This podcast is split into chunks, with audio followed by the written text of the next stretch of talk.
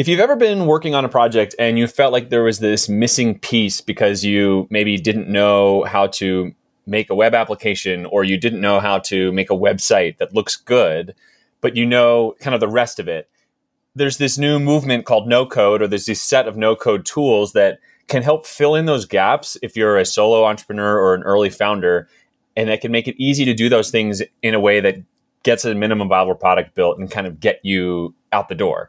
So like I can't tell you how many hardware projects I've seen that have like a GitHub repository and then just this like terrible Weebly website or just some old website because the person who's a really good engineer hardware doesn't know how to make a good looking website.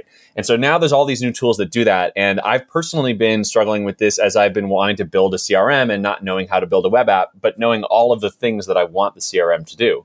And I went out and I found a woman named Lola Ojabowale on the MicroConf community. Uh, and we're bringing her here today because Lola's been working with me, and I think her experience working with no code tools is going to be really informative.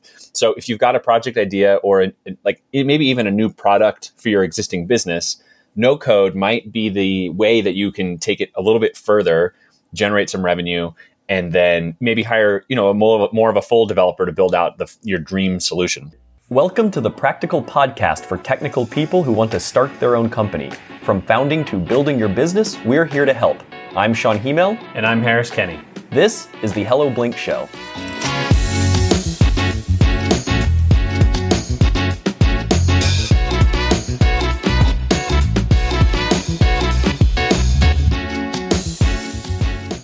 Lola, welcome to the show and thanks for joining us. Yes, thank you for having me on the show. Super excited to chat today. Lola, can you just tell us really quick who are you and what is no code? Yeah, definitely. Um, so a little bit of background um, for my of myself. Um, I run a digital product studio called Lunch Pail Labs. What we do is um, we build some products internally and work with clients and on the development side, we um, build a lot with the, the help of no and low code development tools. Basically, like what no code is, is it's a way to build um, web apps, web apps, mobile apps, software, oftentimes visually and through like configuration instead of having to use any particular programming language to build. So um, I'm personally really excited for the movement. Um, I I got started in, in no code because I wanted to make an app and I wasn't a, a very advanced developer to, to do all of the iOS things. And so I think it's going to empower a lot more folks to, yeah, build software. So it's really, really cool. Okay, and now you would say no code and low code tools, and you're saying you're building it through configurations. What are some examples of tools that people are using and then like the types of problems they're solving. So like what are a few use cases i guess for for something like this versus going to upwork and maybe hiring a developer or going and finding like a, a development group to, to build like a full out version of these types of things? What are the use cases? Yeah, uh, definitely. So we absolutely see folks who are small business owners and they may want to like productize some part of their business. Um, like I have like worked with someone who like had a planner business and it was like a physical planner business and they just wanted to digitize that planner. Um, so things like that. You we also see it with like really really early stage startup founders and so if you want to start testing your idea uh, that might be ultimately a more scalable venture you can spin up something that's really high fidelity and working and you might even be able to charge folks for with these tools. And another big category um, i think of no code is kind of like this internal business productivity. So especially with tools like zapier um, and integromat you can automate things that you do repetitively in your business um, without having to code uh, and and save yourself from having to do like actions like over and over again. And would you count like Webflow and some of these other sort of visual website builders? Would you also count that as like in the no code world, in your opinion? Yeah, um, absolutely. We'll like would put Webflow in there. I feel like sites like Squarespace and Weebly and Wix are not oftentimes centered in the no code conversation, but they're absolutely no code tools. Um, and I feel like, yeah, they were like really early to the movement. So with those tools, you don't have to know any particular code to put um, things out. I think even WordPress, like with Elementor, you can put that into that category of no code. But what's really exciting about the movement now is that what you're able to do with these tools has really accelerated in the past couple of years. So before, maybe setting up a blog, um, there was a time when that was actually like a, a, code endeavor. Nowadays, people realize, oh yeah, you can have a blog and you don't have to know how to code. Um, but now we're getting to the point where you can have a mobile app, you can have a web app, um, you can have, I guess, software robots doing um, ongoing tasks for your business, and you don't have to know how to code. So that's really interesting. And you mentioned that it's not just sites, but also it's like you can do um, apps for your phone, right? Like it's it's still existing kind of in that browser layer. Is that what's going on? So that it's cross platform.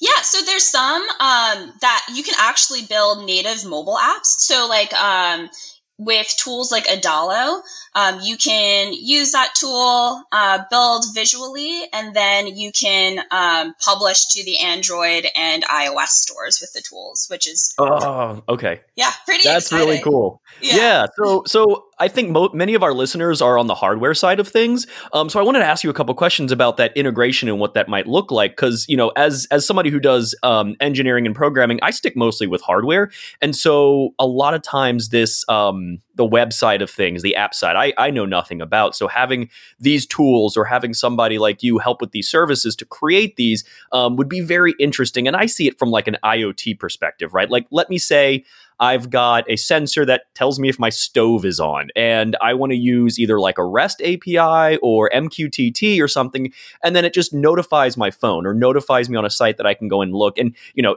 expand this beyond just like me and my stove. It could be like, oh, I want to watch a whole factory, and I've got these IoT sensors, and you know it's you know monitoring million dollar equipment. Um, is that possible? Do you see those kinds of hooks, those API that are available for people to integrate hardware and then not have to worry about the the interface side? Yeah. Oh, and that's such a such a great question. I feel like in the uh, I haven't seen a ton of examples with those like integrations with hardware, but yeah, I think it's something that's absolutely possible, especially if that um, data coming from hardware can be sent like through an API. So you know your bubbles, your web flows, your DraftBit builders, um, they have ways to connect APIs to those tools. And so like, yeah, so, so long as it can, um, that it's like in a, like a REST API format, um, you can plug any data that you, you kind of want in there. And some ways that I've used, um, yeah, you can, yeah, plug any data that you kind of want in there. Oh, that's really cool. Okay, so it's not just like I can just send data from hardware immediately to this, but it, it sounds like I could also do something like, oh, send my data to like an AWS or um, I'm trying to think of some of these other IoT services. So, like, you know, I, I played with like Particles, Adafruits, So, a lot of these are like for the hobbyist market, but the same idea, right? I send data to some type of server. It resists, or excuse me, it resides on that server, and and they give me some like super basic plugins with like charts and graphs and things. And it's like, okay, if I want to go beyond that and offer some some type of custom solution to myself or to a customer, that's when I should look at you know sending that data that's on the server somewhere to one of these no code solutions that gives me this interface. Mm-hmm, absolutely. Like in Bubble in particular, they have this like API connector and it's really, really flexible. So like whatever data you want to grab um, or, or call from from that so long as yeah you have the api you can make that happen a lot of these tools also have um, out of the box um, kind of integrations and so i believe aws might even be one that's on bubble and um, especially with things too like your Integromats, your Zapiers, if it's just about moving data from one place to another, um, those can be configured as well um, to to pull pull data from where you have it and move it to another place. Yeah, that's really cool. Okay, so I want to yeah. get into more the, the the personal side, if that's all right. Oh, so yeah. what what inspired you to you, you mentioned that you you kind of started at the beginning of this year and it was a little bit of like a holdover like oh i kind of have my own business. Um so what what inspired you to start lunch pail labs and then like really go forward with like you've got some clients on the books which is excellent. Like what inspired you to like you know what? I'm going full force with this now. Oh yeah. Oh, that's su- that's such a great question. Uh, I think um, when I so kind of backstory. So my like professional background is in strategy and operations. When I graduated college, I um, worked at an e-commerce company.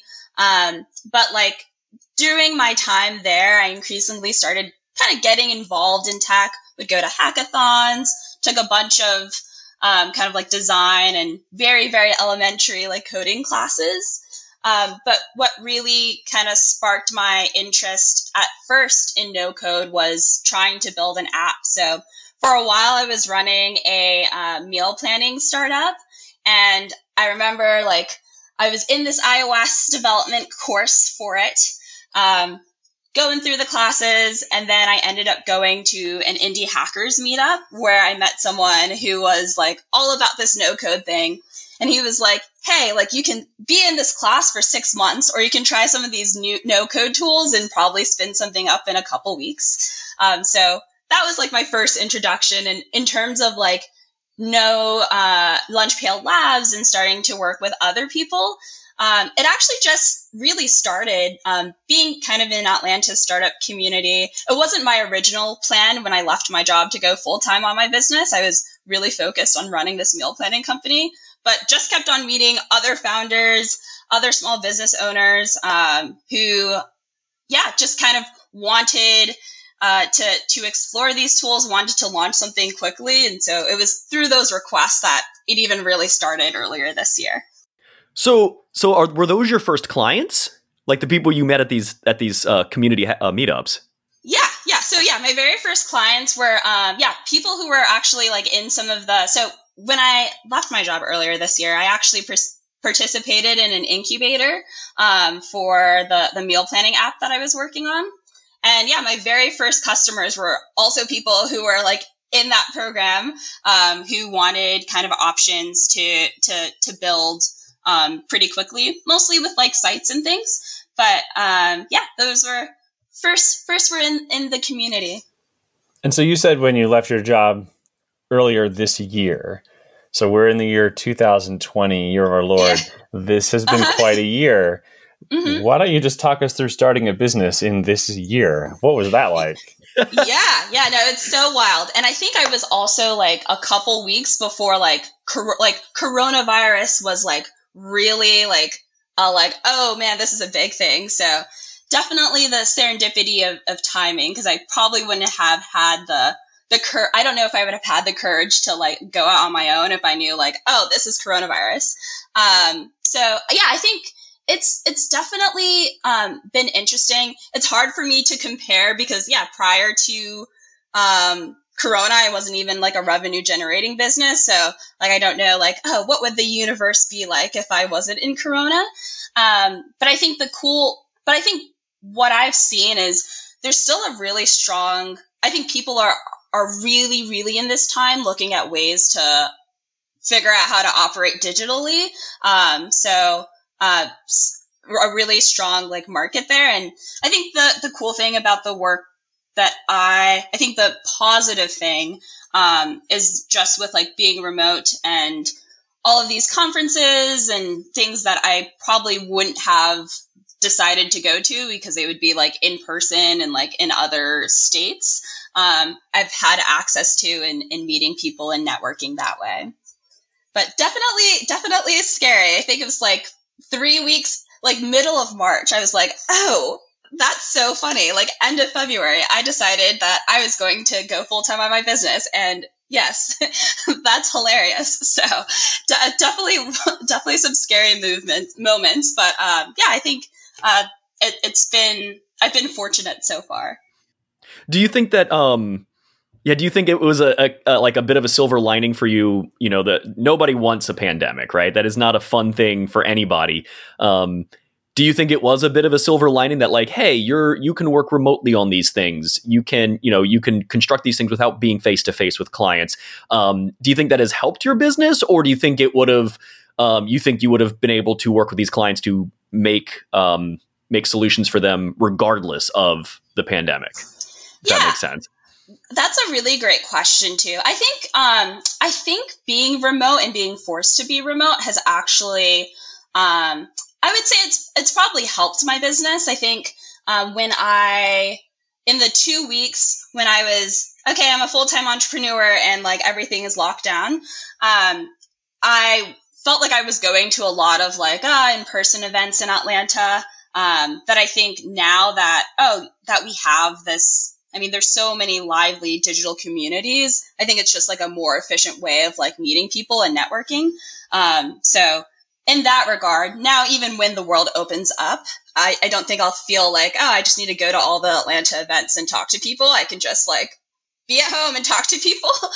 um, so I think that has been definitely like a, a positive and like a time saver.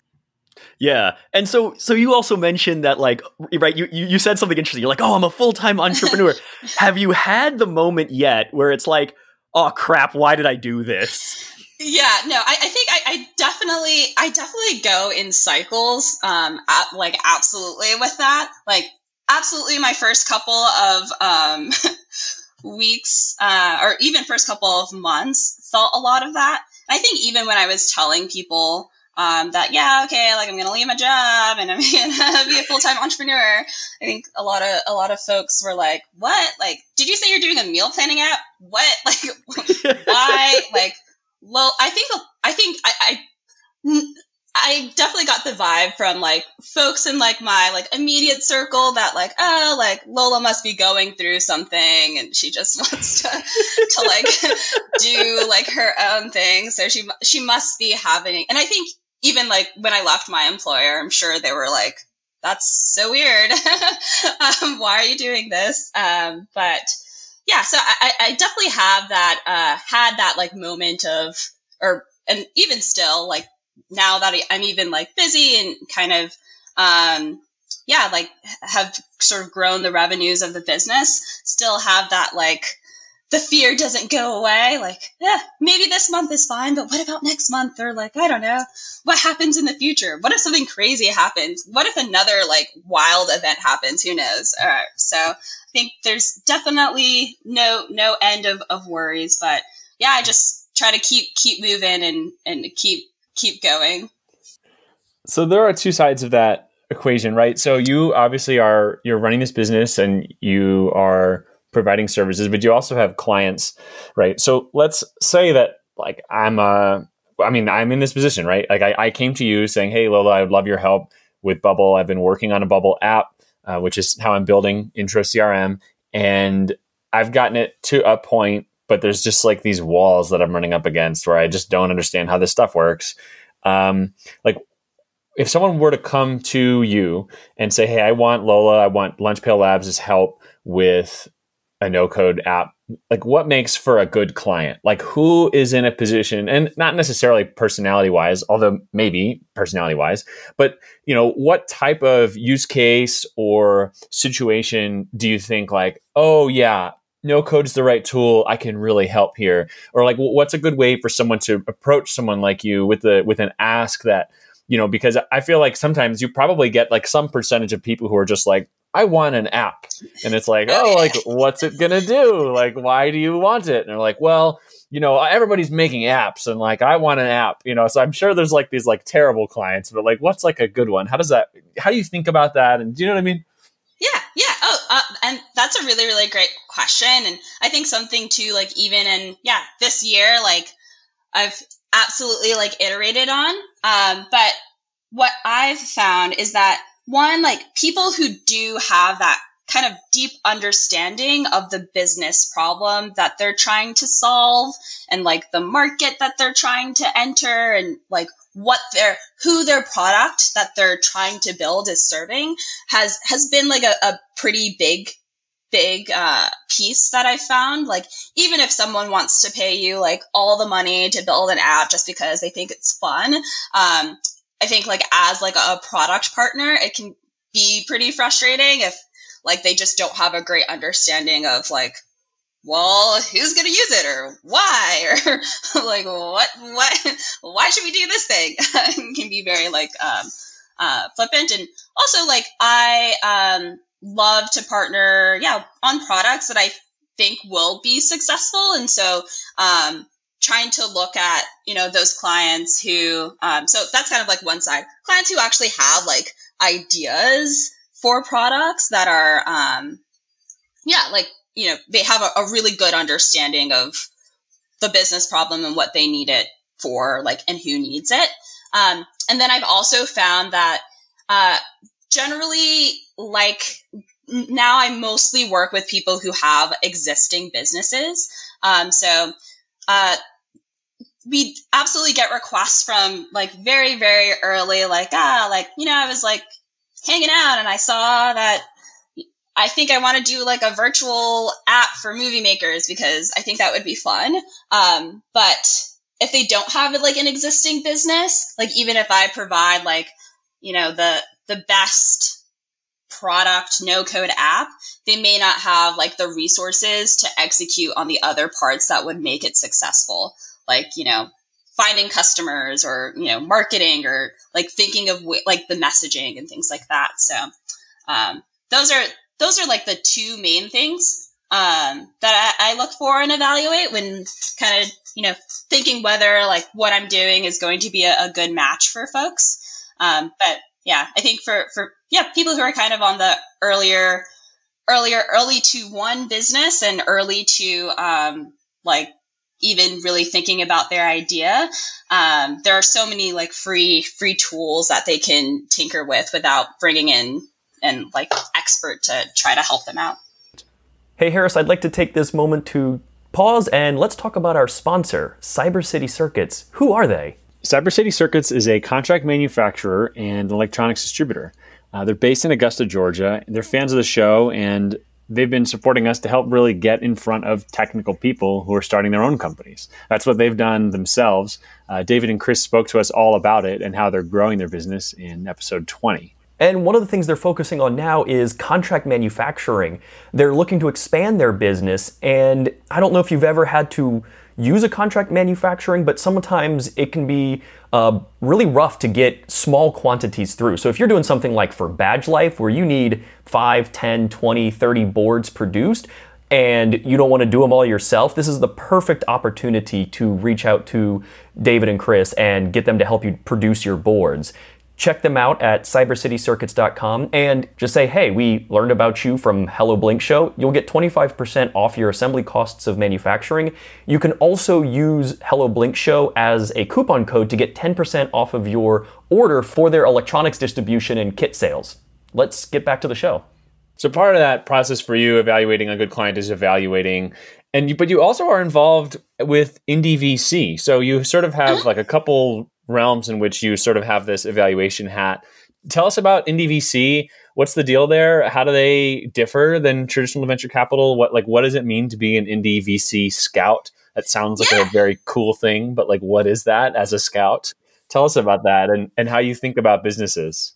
Yeah. Oh, definitely. That's a that's a great question. So yeah, Indie VC is kind of like a program that's an alternative to venture capital, and they're they're really trying to to empower like an an indie economy where um, I think there's just like the problem that they're solving is there's often a gap between like, oh, like, okay, I'm going to be completely 100% bootstrapped with my company to like, oh, I'm going to be a billion dollar unicorn, the next Facebook, Uber times 10. Um, and a lot of venture capital is set up to really try to find the people who are looking or, are trying to be those billion dollar outcomes. Um, Indie VC, um, while they're not like, you know, just looking for like small businesses, um, are, are for those companies that are kind of along the spectrum and in between, but could still benefit from some growth capital, some risk capital to, to change, to um, expand their business. So kind of like the folks that really are like um, good candidates for their their model are businesses that are already profitable. Um, it's not so much a question of like, are they going to grow um, or are they profitable? Like they're usually like post revenue, um, but this capital is something that's going to help them get to their goals faster. Um, so a, a, little bit um, different there. And then in terms of um, kind of scouting. And and I think they're they're interesting too in that um, they do like you know application windows instead of like some of the ways that um, VC firms work, and um, they also just have like really in the structure of their agreements, um, kind of like a different model where again, like they can get their return from several companies, maybe like being like a hundred or a couple hundred million, as opposed to um, only like banking on one company being a 10 billion exit and everybody else failing. Mm. Yeah, I've heard, you know, I, we connected through MicroConf. I've heard uh, Rob Walling and the Tiny Seed folks talk about the like power law, right? So, like in VC, the idea is, you know, they've said like the economics of venture capital, the only way they work is if like so like using like baseball as an analogy or whatever like you have to get a grand slam in order to get these funds to pay for itself right where they say like 80% of the returns come from 20% or even less of a company, uh, like a Pareto principle kind of thing. But it, it sounds like Indie VC's experience and Tiny Seed's experience has been like that's not necessarily the case, and that they've had like pretty because because their job right like their fiduciary responsibility is they go out and they raise money from you know family offices, uh, pension funds, insurance companies, individual investors, whatever, and then they basically make a promise and say, okay, I'm going to take your money, I'm going to go invest it in companies and then I'm going to come back later and give you more money, right? And so they have this like responsibility to do that. And it seems that the conventional VC approach says that the only way to get enough money back is to just do these, like you said, unicorns or like decacorns or these crazy deals. And your experience working in indie VC, and I think from what I heard from others in Tiny Seed, is that that's not necessarily the case. But it sounds like you have to be pretty disciplined. It sounds like there's like a set of pretty hard requirements about being post revenue, being profitable, and having a sense of where you're going. Whereas it seems like in the traditional venture world, you can take some more guesses based on gut and instinct. Whereas in this one, it sounds like you the business really has to be a business and performing in order to meet those criteria. Is that fair? I mean, it's like the typical case, but like, uh, I mean, there are absolutely like investments that are like, you know, exceptions to the rule like anything. And so, um, more like guidelines. And I think the the other really cool thing about Indie VC is that they just like publish so much information of like their investment methodology, what they're looking for. So it's more transparent um, in a lot of cases than some other options to with founders. Um, so yeah, it's not all always the case, but like typically, um, those are the kind of investments that uh, they look for and um, yeah, typically, yeah, those are the kind. So this this feeds into something that uh, Harris and I have talked a bunch on the show about, and that's the idea. Uh, I think I got the the phrase from Steve Case, the idea of the rise of the rest, as he calls it. Um, and this is, and and even today we're seeing. I just heard on the news this morning that people are leaving San Francisco.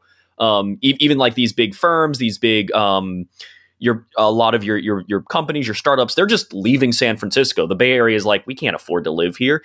And I think with you know even as the pandemic shows us, um, you know you're able to start up a, an entire company basically fully remotely, right? A lot of this can be done virtually. You can meet with people virtually. We've got the tools.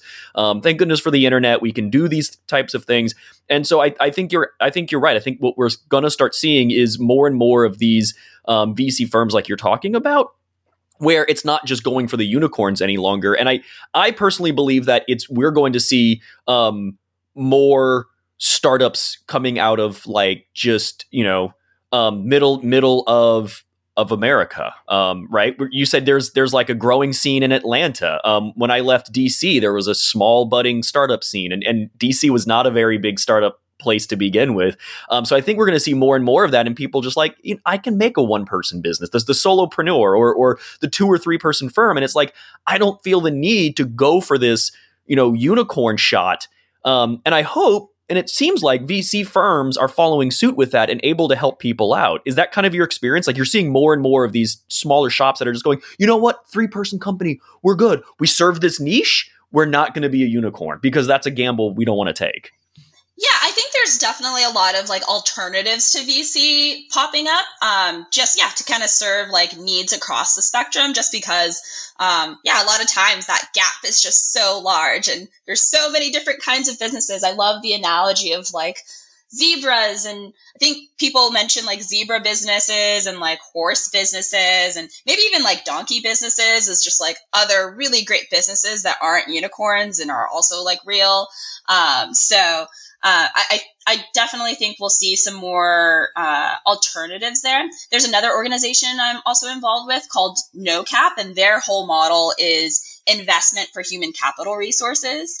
Um, so they will partner with really, really, really early stage founders, um, and then like assemble a team of like designers, branding strategists, engineers, product folk to help them bring their idea for li- to life in exchange for equity in their business. I think, yeah, even models like that where, um, you know, people are providing equity in different terms, um, but giving folks the resources they need to, to grow and, and, and scale their business. Um, and another thing that you mentioned that I am just so super super excited about is I think like this, yeah, the rise of almost like the solopreneur. I think we'll see more of in this decade, enabled by some of these tools that just enable you to do so much more um, with your time, like the automation tools. Um, as a one person business, and I think we're already seeing like you know with creators, even like newsletters that are generating like 40k a month um, like very very small te- teams still able to generate sizable revenues for themselves and their business. Yeah, I mean, and then I, I think it's funny you're talking about like like these these you know not venture capitalists, but um other companies that are providing services like this is what I was talking to Harris about and and for like you know uh, like they provide engineers and designers which is great if you're like the business person with this idea and you need that kind of help. Um, I think a lot of our audience is like the flip side right? They're the engineers that like I want to make this thing but I don't know how to market it. I don't have you know law help. I don't have accounting help. So it's like I'd love I'm sure there's something out there that's like the flip side of that business where it's like I can call them up and be like, yo, you can have a piece of my business, just help me with the like accounting and legal stuff. Um, so I, I am excited to see more and more those of those types of firms out there and helping people um, for that solopreneur and the very small companies that are happy to have their niche. Um, and like you said, like like one person, you know, or, or a small team can pull in a good amount of money. You know, if they serve their niche very well, it's like there's no there's no uh, impetus to scale. Um, and I think that's important. If you if you serve your community, your your clients um, and the need very, very well, I, I, think there is money to be made there, and I, I think you can make a good living um, doing that. Um, you know, maybe maybe you don't grow into a um, you know a billionaire by holding stock of something that's you know some crazy business, but like, hey. You know, people can make hundreds of thousands of dollars being a solopreneur, and there's nothing wrong with that. It's a good living. Oh yeah, absolutely, absolutely yeah, it's really, really cool to see. And even on like the revenue share, like I think there's some interesting like income share and revenue share mm-hmm. um, type agreements that are coming on. I don't remember the website, but I ran into this one company that they invest like, I think it's like 50K in people. So they can like quit their job and then uh, they'll take like, I don't know, a portion of whatever they make through whatever they create for like the next um, few years. So yeah, just like different ways to support people as they like go into entrepreneurship, go into building things, start companies, things like that. Yeah. So I want to jump back real fast. Um, something you mentioned earlier that that I, I've heard time and time again. Um, and this this is the idea that uh, you get, got your first clients by going to meetings, and I I still think, you know, I, I, I see a lot of people, I've talked to a lot of people and they have great ideas and it's like, well, how do I market this? And if it's a device, if it's a physical thing that they have to manufacture and sell, that is a little bit trickier of a problem, right? You got to get manufacturers, you got to do all these things. Um, but going back to some previous interviews, a lot of people sell to their early friends, even if it's a physical device. Um, so I, I think you made a good point in underscoring this idea that like making connections especially if you plan to sell something is so important because people people want to want to support you you the person. Um and so i think that's an important skill that's often often overlooked. Like what what drew you to those meetups in the first place? Yeah yeah. Oh that's um that's a such a great great uh, point and definitely yeah want to underscore like making connections especially like community building community. I think people um this i feel like there's a another like kind of like movement of just like creating products in public and co-creating um, with your your users through like community building but yeah for me like um, mostly mostly interest just following my my interests and um, for even before kind of going full time on, on Lunch Pail Labs, I'd been involved in the Atlanta startup scene. I spent some time um, working with, uh, or yeah, working with uh, an accelerator um, program and um, helping them run and like support their founders. So I was pretty familiar with like the things that were going on in Atlanta. And yeah, I think uh, you definitely uh, don't us like I feel yeah like it should not be underestimated like the impact of just like being around people um, who like um, yeah are kind of like your core either like target audience and just talking to them and building connections and like meeting folks. Um, yeah i think that's been like the, the biggest lead gen for uh, lunch pail labs so far yeah, and those those early early customers because a lot of times it's like how how do you become a trusted brand that people are now reaching out? Because like oh you've got these companies under your belt you're successful. It's like well how do you get those under your belt to begin with? And yeah making those making those connections and that personal connection is such a huge thing that I think is often overlooked. Um, I know I still suffer from the like oh if I just build this device people will want it. Well it's like that's not quite how it works. Um, and like that's that's you know like where marketing comes in but also just those early connections, um, you know, the, the, the people skills is so important. Yeah, yeah. Early connections, and I'll also add to like for anybody who has like an early business or an early brand. Um, like I think even there's a lot to be said about like you know kind of like um, B two B to C approaches um, that can really shortcut um, some of like your growth there. So like in Lunch Pail Labs, for example, um, really early on, you know, we went to like first early customers were kind of like people in my network, people mm-hmm. who were, um, you know, kind of also like entrepreneurs. Um, but then um, started doing things with like other incubators and like other like you know organizations. And I think even if it's just like a partnership where we might have like kind of like mutual customers, um, like especially for new companies like just having that partnership or like you know being able to oh like i saw this lady on this workshop i think can really really help with the the brand building and the trust there so when you say when you say go to um like like oh I'm going to go help out at this accelerator you know workshop that they're having or a hackathon that they're having and then like like your secondary goal is I'm going to meet people there who might be my customers. Yeah, exactly, okay, exactly. Okay. So yeah, like doing workshops. Um, yeah, like we've done like workshops with kind of yeah, like incubator labs talking about no code, and then some people who like go to those workshops have ended up being customers. Okay, I mean, yeah, I, I do the same thing. I'm like saying like I'm not implying there's anything wrong with that because that is like yeah. like you know, basic marketing, like put yourself out there, go to these events, and it's not like, oh, I'm hawking my wares. It's like, oh, I'll go to go to events and either chat with people or try to get in to give a talk or whatever, just to get my name out there or help organize whatever that might be. Um, and then it's like, oh, you start meeting these people who are like, oh, he, he's running this interesting thing where he's doing, you know, content creation. Well, maybe he can help us out, right? And then, you know, I've got business cards. You know, I got a stack of business cards by the time I leave. Um, so yeah, that's that's a really good point. Um, and there's multiple ways to think about it. So like, I always think, um, conferences, right? Because that's you know, a lot of times that's like I, I work with companies that are trying to do content creation, so I think go to conferences where these companies will be at. But like you said, you work with a lot of you know small companies and startups. So it's like, well, where are they going to be? They're going to be at these accelerator programs. So let's go there, right? Like that's your marketing outreach um, or mm-hmm. a piece of it. Mm-hmm. Absolutely, yeah. That's a that's such a great point. Yeah, that's a, that's a really good way to think about it. Like not just go to conferences, but also like really think about where your customers are going to be. Where do they hang out? And i always say that for like online stuff but you know i think physical space i got my first customers through uh, conferences. So um, yeah absolutely. I, th- I, think that's a great point of like that that interaction is very important especially if you're doing services. Mm-hmm. like not just a product but also you're doing services for um, companies and other people. So yeah thank you. That's that's that's a good one. Definitely. I'm curious just looking ahead you know, you had these sort of product ideas before you started Lunch Pail Labs and you've built out this service offering. Do you ever see yourself getting back into building a product of your own and either through Lunch Pail Labs or maybe on the side? Because I feel like you're just like supercharging this skill set of building MVPs and understanding what customers want. And I just could imagine you applying that to solving problems yourself in some other product ways. Not that that's better or worse than services, but I'm curious is that like an itch you still have, or are you really enjoying the service side and see doing that sort of indefinitely moving forward? I, am curious what you yeah. think about that.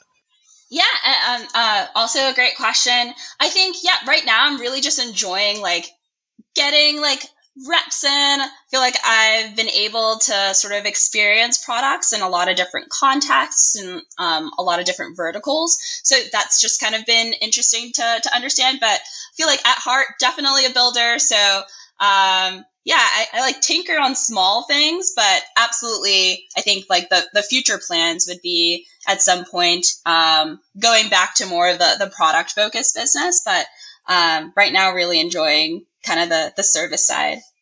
So if someone's listened to this and obviously they're like, Lola sounds amazing, how do they find you online? How do they find Lunchpail Labs? What's the best way for them to ask you for help building their thing?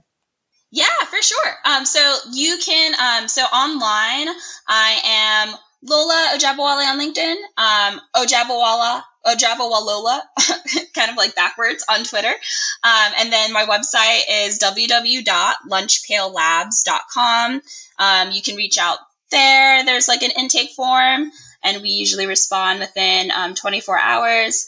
Um, or you can feel free to like, if you find me on Twitter, DM me on Twitter, send me a message on LinkedIn. Pretty active on those platforms as well.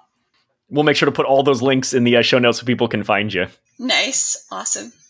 This has been awesome. Thank you for joining us, Lola. I, I learned a lot, especially like good to know that Atlanta has a great um, uh, startup scene. Oh yeah, we're definitely feel like it's definitely growing. So it's been exciting to see the growth so far. Yeah, thank you yeah. for being on the show. Awesome. Yeah, thanks for having me. It was great conversation. Hey everyone, thanks for listening. Harris and I want to try running a new segment at the end of each episode where we play some clip sent to us by a listener. If you'd like to be included, please create an audio recording of one minute or less telling us who you are, what you're building or selling, and where people can reach you, whether it's on social media or a website. Send this audio clip to info at helloblinkshow.com. We'll select one to play in each episode starting in 2021. Thanks for listening. If you like what you heard, please subscribe, rate, and share the show. Let us know what you think on Twitter at HelloBlinkShow. Find show notes at helloblinkshow.com. The Hello Blink Show is shared under a CC BY 4.0 license by Skullriza LLC and Kenny Consulting Group LLC. The intro and outro music is Routine by Amin Maxwell and is shared under a CC BY 3.0 license. This song can be found at soundcloud.com slash Amin Maxwell slash routine.